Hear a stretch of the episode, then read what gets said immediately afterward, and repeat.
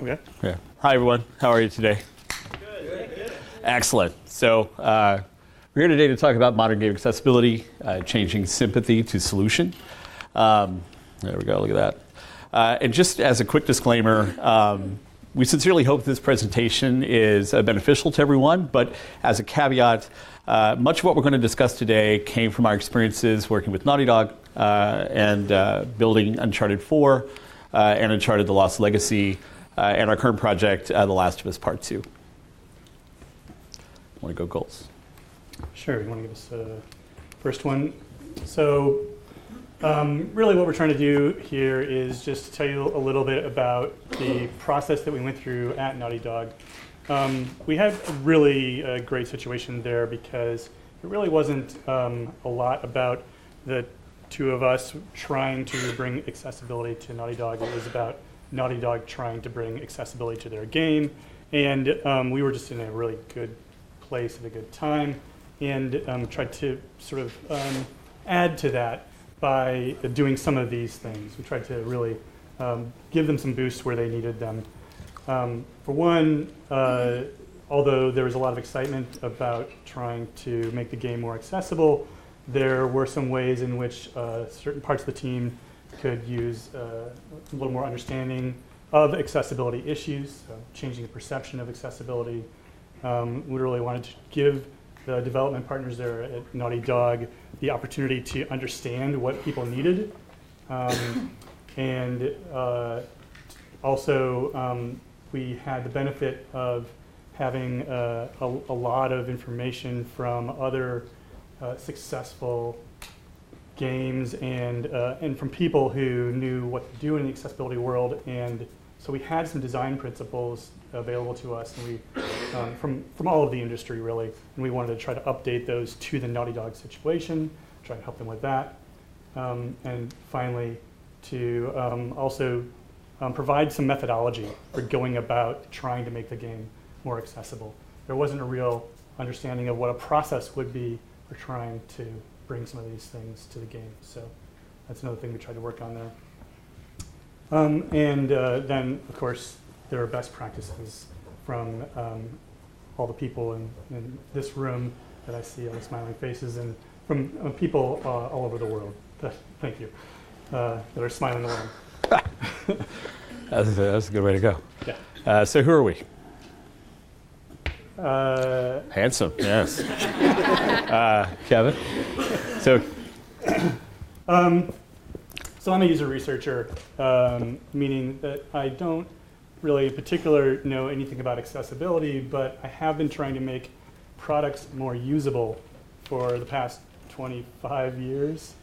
And um, that's, that's really what I bring to this. And I had the great pleasure of working with Sam uh, in a production capability. I'll let Sam tell you a little bit more about. You, you, you, uh, you blush, high blush. Uh, so my name is Sam Thompson. I'm a senior producer, managing senior producer for Worldwide Studios. Uh, I've been working with uh, Naughty Dog since the days of Crash 2 when I was a tester for that product and have come through the ranks over the years.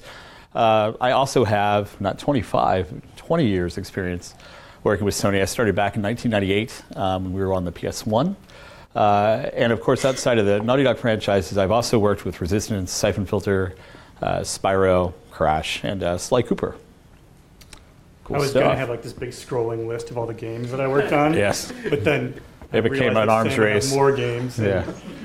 I'm sure there are a lot of other people in here that have more than us. But, uh, uh, so we all want accessibility. That's the bottom line. Um, the other thing we'd like to point out is that uh, what we were able to do on the Naughty Dog game and what we're going to talk about today really is part of a, uh, I think, a larger um, wave. Hopefully, Ian talked about this earlier this morning. Um, I like to be part of that wave of trying to bring more accessibility to games. And so, um, this is something that is, that I think really is there are a lot of opportunities for it.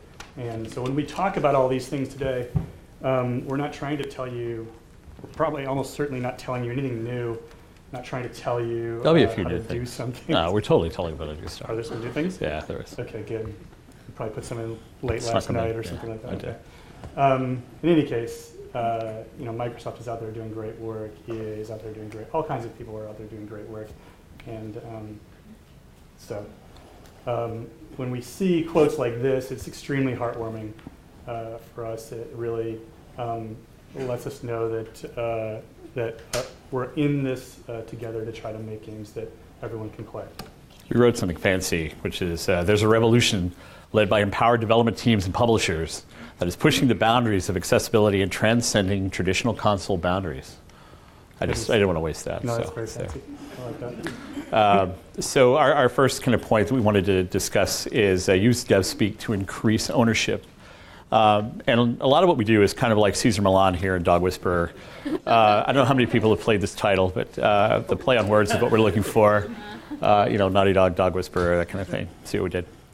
Um, there's a great quote from Alex. Um, yeah, she's wonderful, and um, she's really kind of pointing out the urgency uh, for what the, the dev teams are looking at and where, where we are in this process and understanding when in the pipeline they need to start doing it. And it's been kind of a common thread today that I've heard. Uh, James spoke of it earlier, and there's been some other folks that spoke uh, referred to it as well. And this is basically saying that uh, we need to do it right away. Um, the moment you start uh, with your first prototype, the first gray box uh, sandbox level you have, you need to start thinking about accessibility. And so, how does that fit into the development process? Well, some things to consider when approaching this concept uh, of accessibility with your dev team is to allow the dev teams to prioritize features based on team strength. And then you want to work within your dev schedule, and you want to test that and your test schedule as well. Both of these things are absolute. If you're building features and systems, but you're not actually aligning them with your development schedule, then you're not going to have any way of prototyping them and validating them to see if they're effective. Um, one of the great things that we were able to do with Uncharted 4 uh, and UTLL was to design all of our accessibility features in lockstep with our production schedule, which helped us tremendously. Another thing to consider uh, is uh, consider resources, scope, and budget. Um, everything has to come within your allow. Uh, uh, everything has to come within the team flexibility to be able to implement and iterate on these features. So, if you don't have the manpower assigned, if you don't have the budget, if you don't have the scope, then you have to go back and rethink that feature. You have to go back and talk to your team to try to figure out how you're going to make this work. Believe in the flexibility of implementation. Just because the first implementation doesn't work, the first iteration may have a ton of bugs, but it's how you iterate of that over time that's going to get you to the promised land and where you need to be with that feature. And nothing is worth throwing away. There's always something good through uh, playing with different implementations and seeing how they work within the larger systemic universe. One of the things we're going to show you today uh, is kind of the work that we did with the lockpicking system on UTLL. And this was a new system that was added to the Lost Legacy after Uncharted 4 shipped. And it was using kind of this haptic feedback early on where you have to di- use the analog stick to kind of find the sweet spot in the different lock, uh, the different lock pistons so that you can unlock each one uh, in order. Uh, but the first iteration of this was we already knew that this was going to be an accessibility nightmare, and that what it was requiring was a fine motor skill engagement that a lot of people actually wouldn't have. and It would be really demanding on players. So by aligning this with design very early, we were able to do uh, about six months worth of iteration. We work with consultants like Josh and other folks to come into the studio and actually play test this for us and take that into usable iterations that we eventually were able to find a real solution for. This first iteration, for example, displayed a range that would visually shrink over time. You had to keep the cursor within that range to succeed. A few weeks later, we had a range that would move around, and kind of the player would have to chase it, which was no good.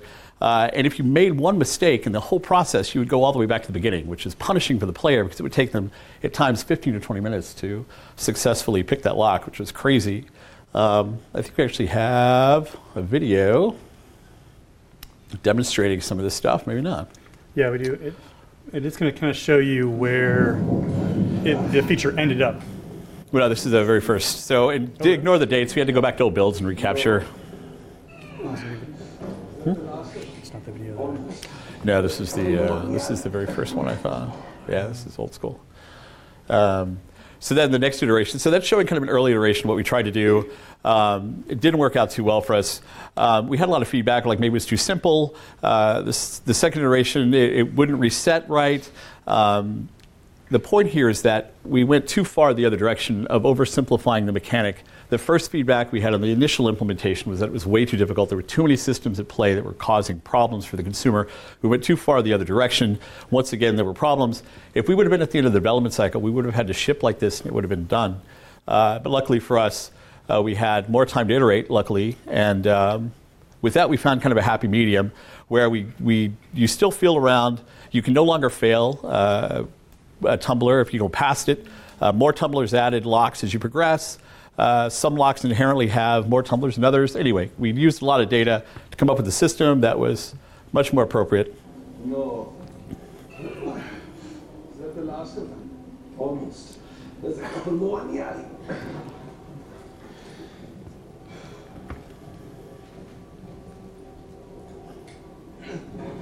Gripping. Gripping. I mean, one of the really obvious things you can see here in that video is just the transition from earlier stages where we were relying entirely on vibration um, in order Haptic to feedback, tell yeah. what was going on, and, and now in these later iterations, even at a high level, that you can see that you've got visual feedback as well as the tactile feedback, as well as Right. um, as well as some subtle audio uh, feedback that is going to be helpful for people as well.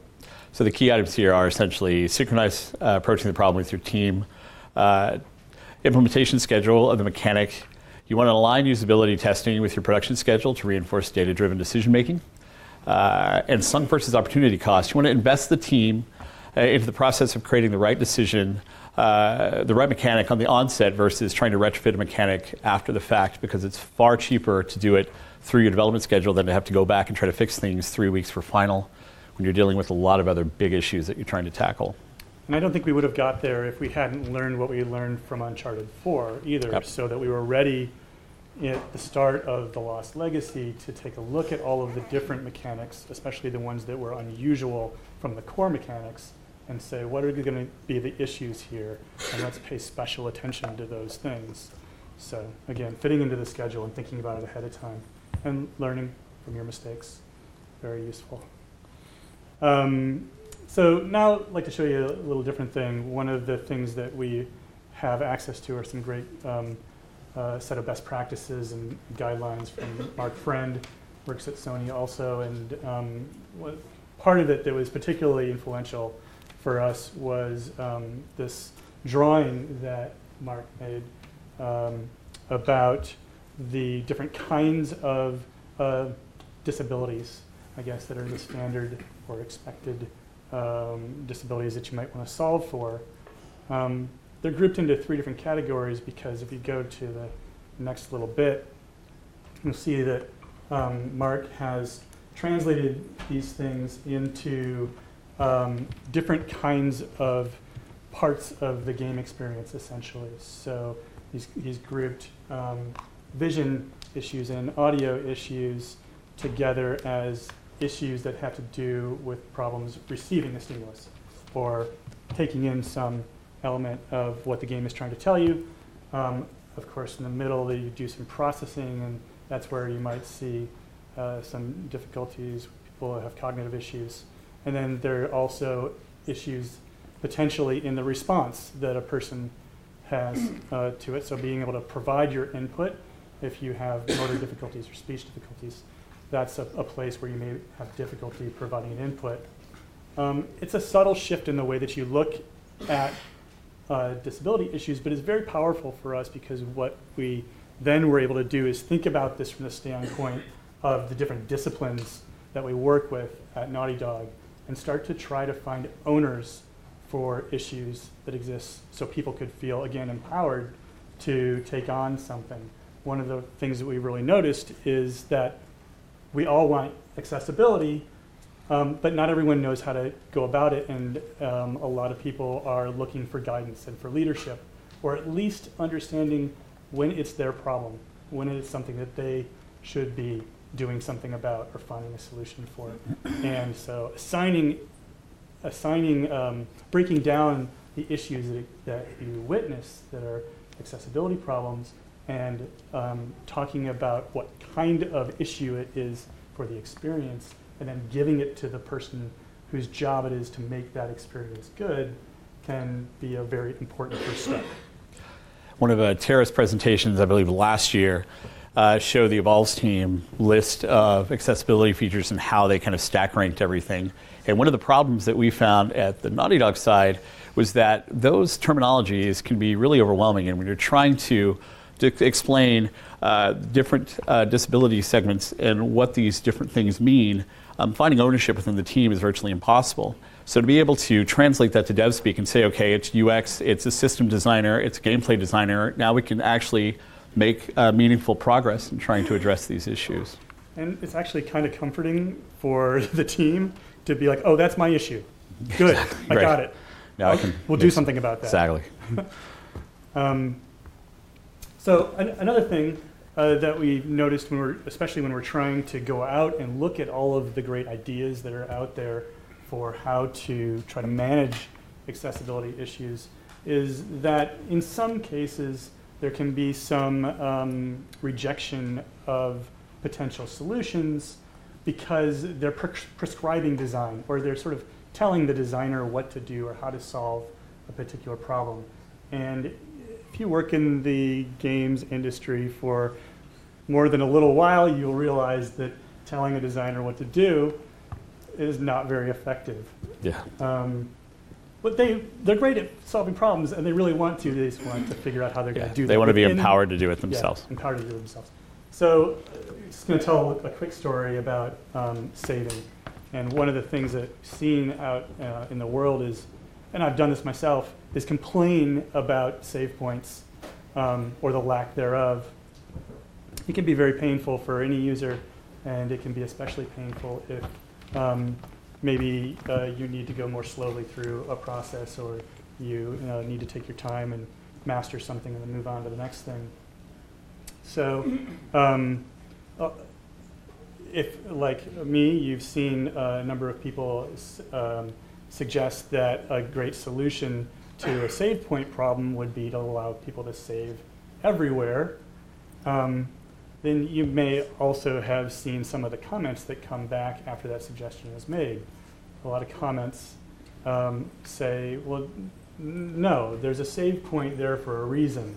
There are save, saving, uh, when you choose to allow the player to save their progress uh, or to spawn or respawn from a death or from some experience, it's a very important part of the challenge uh, design in a game very often. So, um, so uh, what I another observation I was making is that um, people do have a tendency when they're thinking about trying to m- make a solution to a problem to want to redo it completely from scratch. Um, no, I've got a great plan for this. I don't know why they had that plan in the first place. We just have to throw it all out and start over brand new or use this, this different model, the save everywhere model.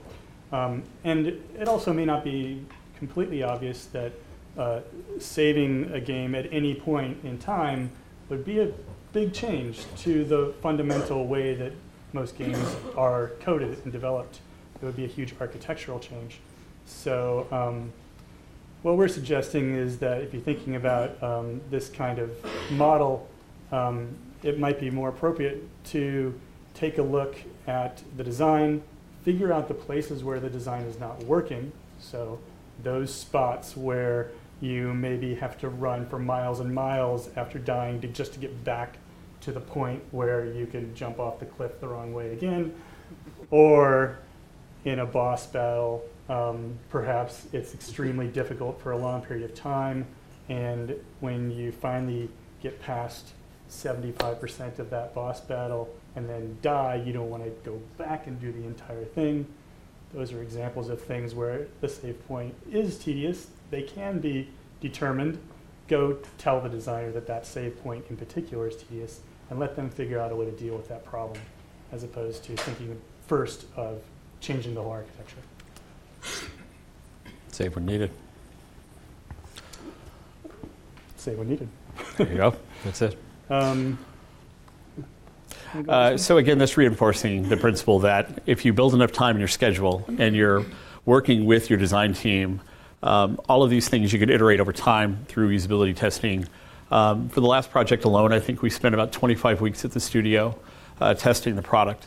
So we have from Graybox from very early on, we have the ability to prototype and fully test a lot of different directions on a lot of different features. And this provides us a lot of flexibility in terms of experimentation as well as final implementation. Um, so it's just it's key that you start early and try to dedicate enough time over the schedule to fully iterate on those features. Um, one of the great folks that we met last year uh, at the GA conference was Brandon Cole. And uh, Brandon Cole uh, is um, visually impaired. And he uh, had a great talk about his experiences playing games and what he looks for uh, in the products. And Alex and Em and we were very taken by his, uh, his presentation. And so we asked him to come out to the studio and um, to spend some time with the design team and actually show them how he plays the games that he had talked about, and then have him play our games a little bit, and really start a dialogue as to how we can make uh, sightless gaming possible uh, in our future products. And it was just, in order to uh, really kind of generate momentum on the team level, you have to empower and you have to inspire them. And the way to do that is to get folks into the studio and actually show them examples of how folks have found ways to play games with unintended accessibility. Uh, and with this in mind, we have a video that we'd like to share of uh, his play I'll, I'll demonstrate that too. When we actually are doing the thing. You're hovered over lieutenant. Because if you notice, sound effect. Uh, uh, And announcer uh, dialogue there, but if I move to another character, oh no, that's not the right one. Oh, there we go.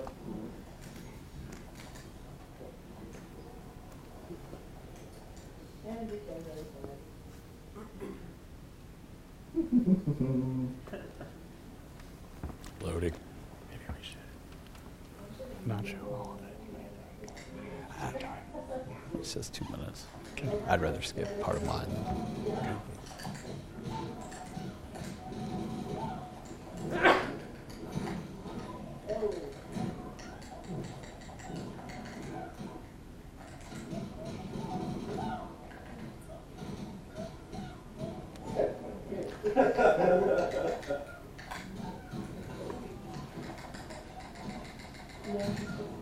Nope.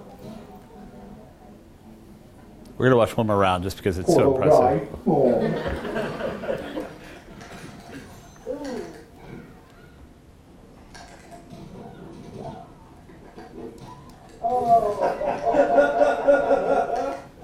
Yeah, I have no mercy for Blanche.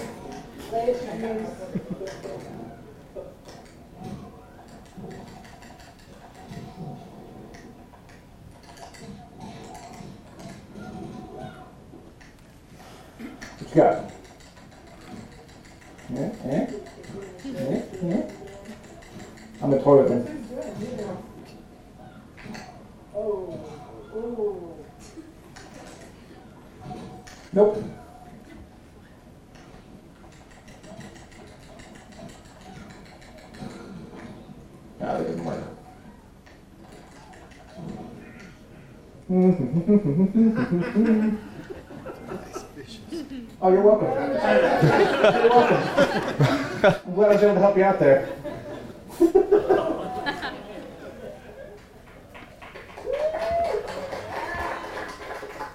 That's, that's actually not what I was initially going for. There's a really awesome brutality I was going to try to do. It was not being very nice about it, so I was like, all right, you're done.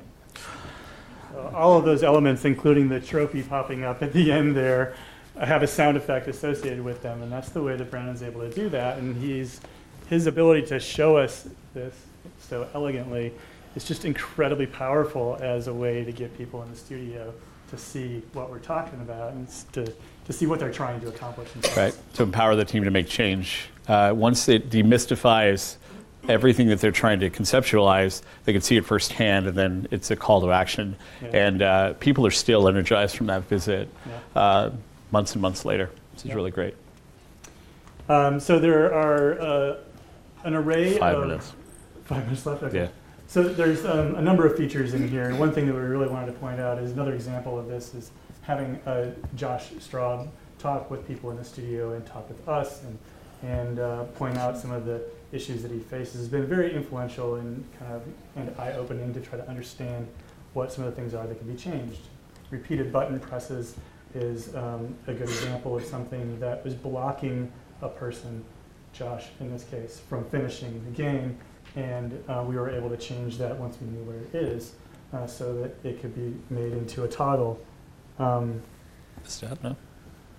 uh, so um, another point to make is that not all of the changes that you're going to want to, or all of the custom features that you might want to provide for people are going to be applicable all the time in your game. So in um, in Uncharted, there's a lot of uh, combat with a gun, but there's also a lot of driving around, and they're intermixed. And um, one of the original uh, ways that we had uh, for making the game more accessible was to be able to um, swap sticks, it was called, which meant that you could um, control things that usually were controlled by the left stick with the right stick. And that was very helpful to Josh in particular because of his particular accessibility issues. And, um, but what was not so helpful is that um, when you swap the sticks, it makes it so that it's really good for aiming, which you could then do on the left stick instead of the right stick, but it's really bad for driving because driving is controlled by the movement stick, which is the right stick. So that was flipping it away from where Josh wanted to control it. So instead, doctoring this, um, the, this, the solution was not really very complicated. It was just making sure that this um, change only occurred in those cases where you want it to occur. And, um, but you know, we never would have known that if we didn't have this dialogue with Josh, with gamers who have issues and try to really understand what they are. Because we were making a lot of assumptions about what the right thing to do was based on limited knowledge, I'm guessing. um, another uh, interesting point is, uh, again, this was really brought home by our interactions with Josh. Um, was kind of going through actually making up a, a, a list of things to really uh, focus on for the team with Lost Legacy. And, um, and I was kind of making the same mistake that I'd made before, again, thinking about um, an, an imaginary um, uh, a person basically had a particular need in mind, which was to use the stick one-handed or to use the controller one-handed. And I believe that that meant that they would want to have um, lock-on aiming as well as being able to swap which stick was in control, as well as perhaps camera assist or other this other collection of stuff. And um, in fact, I was really wrong. Again, uh, about wanting to necessarily use all of those things for all people who had that particular condition. Because, as it turns out, in Josh's case, he didn't want to use lock on aiming because it's a very important part of the game. Aiming is fun and challenging, and it's a big part of the experience. And he didn't want to use lock on aiming if he didn't have to, and he didn't have to, as long as he had some of these other things. And we saw this again in spades when we brought in um, we brought in six people one, on one day to play the game and give us feedback, and I think they all had motor, small motor uh, issues. And of those six, something like four or five of them Five. didn't use any of the features that we had created with them in mind, with that particular disability in mind. Um, and it was for the same set of reasons that, that Josh made me fully understand so eloquently. It's because they had um, aiming was a core part of the experience. A lock-on actually can be a disadvantage because it uh, doesn't give you a chance to have a headshot, and headshots are very useful in combat. And uh, then finally, uh, all of these people had been struggling with these issues for a long time, and they'd figured out their own ways to deal with it. So um, they didn't need that particular feature. Not that we were going to take it out, because there are other people who may, but we needed to provide enough subtlety that people could um, choose the right thing at the right time for the right person. We're going to skip through that. Okay. Uh, and, and for uh, observation of time, we're going to move a little bit quicker and hopefully we can cram everything in. I just talk way too slowly. It's my own fault. Um, broaden your thinking about accessibility. Uh, a great quote by Amelia, I'm sure you've heard it before. Uh, identify core disciplines that can help promote your uh, initiatives. And this is just knowing who to talk to within the team, right? If it's a UI artist, a system designer, gameplay design, uh, understand the people that can best uh, spearhead your initiatives. Um, usage percentage aren't always the best way to empower the team. Uh, a lot of analytics are great but sometimes those uh, percentages can be deceiving. So make sure that you understand in what context you're using usage percentages because sometimes 2.8% adoption isn't a negative thing, it's a positive thing. But if you uh, position it incorrectly, it will be perceived incorrectly. And then, of course, find champions to uh, spearhead initiatives and find ways to connect with your team to make it meaningful. Really quickly, I think Jason and I were on the same page. Uh, we also know Clint Lexa and uh, have coordinated, and he's awesome, and we're just going to leave it at that. Um, let's see. Uh, so, a couple more things make the issues relatable. Uh, the whole point of the Clint Lexa thing was our QA group is really into games done quickly. Uh, they were able to really get excited about this. They knew Clint was a big accessibility gamer. Hi, Jason. Uh, and so all of this stuff was working out really well, and we were able to really empower our QA team, who then kind of spread infectiously out to the other departments uh, because they were so empowered by speedrunning. Um, focus on the barriers instead of disabilities. Uh, going back to uh, Kevin's original slide, if you could speak to it and democratize it in a way that uh, positions it as accessibility for everyone, uh, they will move uh, much more quickly in adopting those principles. Identify merge to moments to encourage the team contribution. At one point, when we had an accessibility group, we had a speaker um, who was only Spanish speaking only. And because we stream all of the accessibility uh, tests throughout the department, uh, we had an artist that came over and wasn't really engaged in accessibility, but saw it streaming at his desk and was like, I can totally speak Spanish, I can help you out here. And he really got invested in the moment. Uh, and he did some great work. Turns Uh, out he was very invested in accessibility. there you go. He just didn't even know what was happening until that moment. He didn't know. We're not going to, you know, we're going to talk just, well, Assassin's Creed, the whole uh, discovery mode we love. We think it's great. We were talking about uh, broadening your thinking about difficulty settings. We're doing a lot of work at Naughty Dog tracking difficulty play, uh, where people die, how they die. We have a lot of analytics that we run. Um, I would encourage everyone to kind of throw away the convention of traditional difficulty settings. I think we need to evolve as a group. Um, there's a whole bunch more work we can do with puzzle difficulty, wayfinding difficulty, customizing combat, bespoke. A lot of what Jason talked about again, we're sharing a mind today. Um, uh, bespoke gameplay modes like uh, driving or swimming, things like that. And then you can race through the rest of these. Um, you're doing such a good job. Yeah, here you go. No, I'm scared. you can do this, Put music on you guys. right? Yeah. That's, oh, we're two minutes over. We gotta hurry. Okay, uh, so uh, mentioned this before. Really, the essential idea is just that um, we're really talking about fixing issues in the game, uh, not people. Uh, All these people are the same. You all know this. I've seen other people make these points before. But you know, a gamer has difficulty hearing is essentially the same as a gamer with a sleeping baby in the next room, or a gamer um, that's playing during a boring lecture, for example. Um, one thing that we're going to try to do more of in the future then is to bring people in to uh, Yeah, do stuff and things. bring people in Recruit for issues. have p- specific issues, not because they have a, an, a particular impairment. Because we've seen before that um, just uh, the, uh, an impairment doesn't necessarily mean uh, inability to do something. And um, so we're going to try and do that in the future. Um, Oh, lordy. We also uh, Stuff and things. stuff and things. Um, this is is a good point. Actually, they all are. When we brought those um, six people in, and five of them didn't play the game. We found that they were actually also not aware that the features were actually there. Um, so they didn't have the expectation that these accessibility features would be available, and that led to lots of ways of trying to highlight them, including putting uh, a lot of these features or some of the biggest features into the startup sequence of the game, so that they would be perceived as elements of playing the game for everyone, not as things that need to be hidden away in an options menu somewhere. Um, have we finally got through? We have. Yes. Very good place. And um, yes, you can see the slides and uh, read those later. But thank you, thank you so much uh, for bearing with us. And There it is. Thank you all. Thank you.